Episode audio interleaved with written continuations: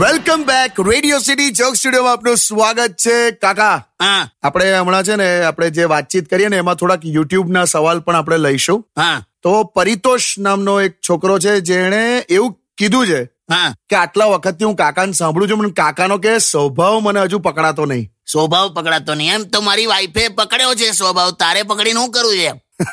આ છઠ્ઠું વરસ છે મને તોય તને મારો સ્વભાવ નહીં ખબર પડી ભઈ, એવું તો કેવી રીતે ખબર પડે કાકા પડેલા આવે જો હું છે ને સાંભળ પરિતોષ હું શાંત માણસ છું ગુસ્સો આવી જાય છે હે આ કેવું બોલ્યા એટલે એવું થાય કોઈક વાર જો હું પ્રેમ અને યુદ્ધ બંનેમાં માનું છું અને એટલે જ તો લગ્ન કર્યા હરકા જવાબ આપો ને તો હું કહેવાનું યાર પણ મેં એવું સાંભળ્યું કે તમે બહુ કંજૂસ છો એમ બચતમાં માનું છું કંજૂસ નહીં મેં અને આ બે હજાર વીસમાં તો પ્રૂવ થઈ ગયું કે બચતમાં જે માનતા હતા એ જ બચી ગયા હા એ વાત સાચી હા કાકા તારે પછી મેં તો આજની તારીખે વેફરનું પેકેટ લેવા જાઉં ને તો એવું વિચારું કે દસ વાળું એક પેકેટ લઉં કે પાંચ પાંચ વાળા બે લઉં તો એમાં વધારે આવે એમ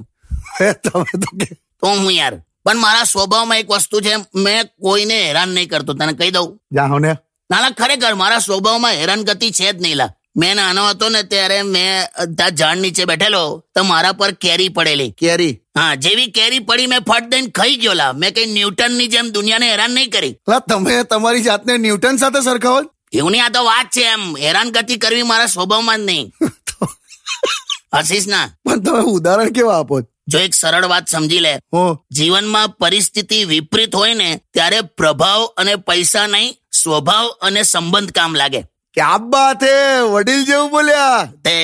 કઈક તો નોલેજ વાળું બોલું કે નહીં બરાબર સ્ટેડિયમ વિથ કિશોર કાકા only on radio city ninety one point one